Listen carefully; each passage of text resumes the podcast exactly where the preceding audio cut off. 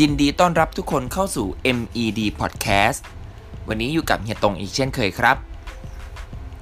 เป็นอย่างไรกันบ้างครับกับเรื่องราวของสุขภาพนะครับ ที่เฮียตงนำมาฝากกันในหลาย ๆ เรื่องนะครับ ไม่ทราบว่าหลาย ๆ คนได้ลองนำไปปรับใช้ แล้วก็มีสุขภาพร่างกายที่ดีกันขึ้นบ้างหรือเปล่า เช่นเคยครับ วันนี้เฮียก็มีอีกหนึ่งเรื่องราวที่เกี่ยวข้องกับสุขภาพของเรานะครับนำมาฝากกัน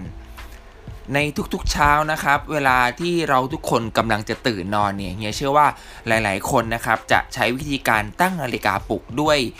ไม่ว่าจะเป็นนาฬิกาก็ดี หรือส่วนใหญ่มักจะใช้ตัวสมาร์ทโฟน หรือว่ามือถือของเรานะครับ เป็นตัวตั้งปลุกในทุกๆวันตอนเช้านะครับ แล้วก็ เชื่อว่านะครับจะมีหลาย ๆ คนเลยเวลาที่เราตั้งนาฬิกาปลุกเนี่ยจะตั้งห่างกัน 5 นาทีบ้าง 10 นาทีบ้าง 15 นาทีบ้าง อย่างเช่นบางคนต้องตื่นไปทำงานนะครับตอน6โมงเช้าก็อาจจะตั้งตั้งแต่ตีห้าห้าสิบตีห้าห้าสิบห้าหกโมงหกโมงห้านาทีหกโมงสิบนาที ตั้งไปเรื่อย ๆ นะครับ บางคนอาจจะยาวไปเป็นครึ่งชั่วโมงเลยก็ได้นะครับ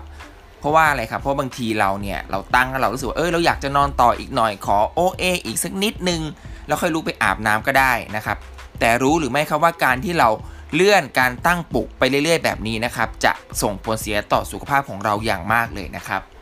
อธิบายง่าย ๆ แบบนี้ก่อนว่า การที่คนเรานอนหรือว่าตื่นนอนเนี่ย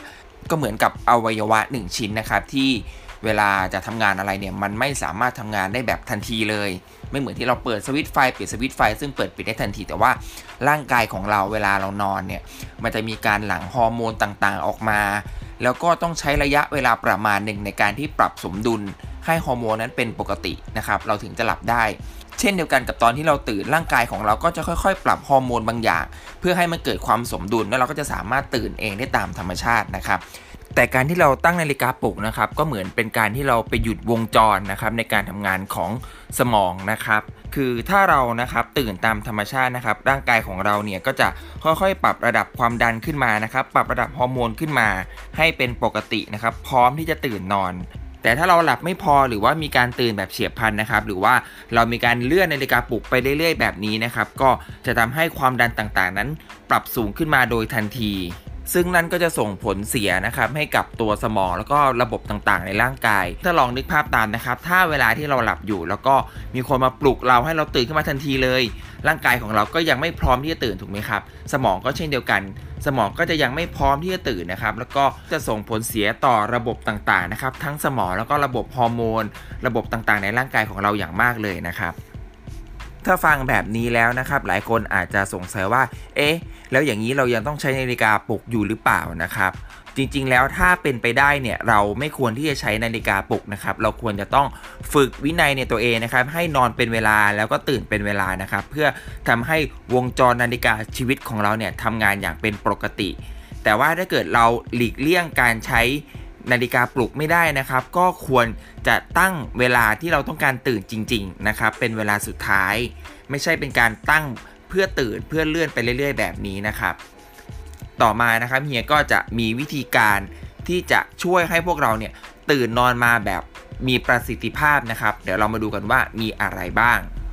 อย่างแรกเลยนะครับคือการนอนหลับให้เพียงพอนะครับ เชื่อว่าหลาย ๆ คนน่าจะได้ยินประโยคนี้กันบ่อย ๆ อยู่แล้ว แต่ว่า เฮียก็อยากให้ทุกคนให้ความสำคัญกับการนอนนะครับ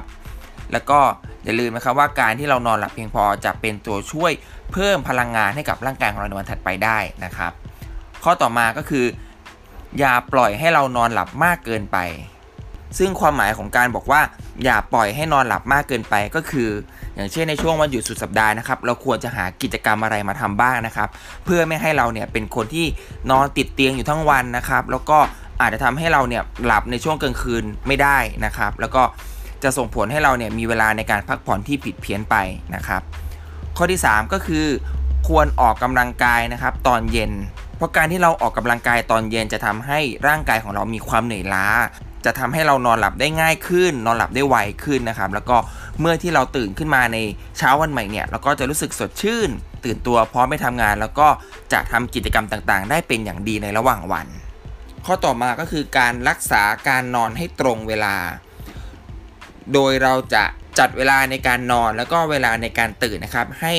balance กันนะครับ อย่างเช่นถ้าเราต้องการตื่น 6 โมงนะครับ เราก็ควรนอนตั้งแต่4ี่ทุ่มถูกไหมครับ เพราะว่าร่างกายของเราเนี่ยต้องการเวลาในการพักผ่อนอย่างน้อย 7-8 ชั่วโมงต่อวัน แล้วก็เวลาเราตื่นมาเราก็จะรู้สึกไม่งัวเงีย ไม่ง่วงนะครับ แล้วก็มีความกระปรี้กระเปร่าตื่นตัวอยู่ตลอดเวลา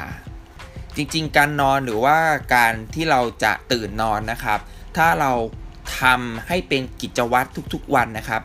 นาฬิการ่างกายของเราก็จะค่อยๆ ปรับนะครับ ให้มันสมดุลกันแล้วเราก็จะสามารถนอนได้เองตามธรรมชาติ แล้วก็ตื่นได้เองตามธรรมชาตินะครับ โดยที่ไม่ต้องไปพึ่งอุปกรณ์ในการปลุกเรา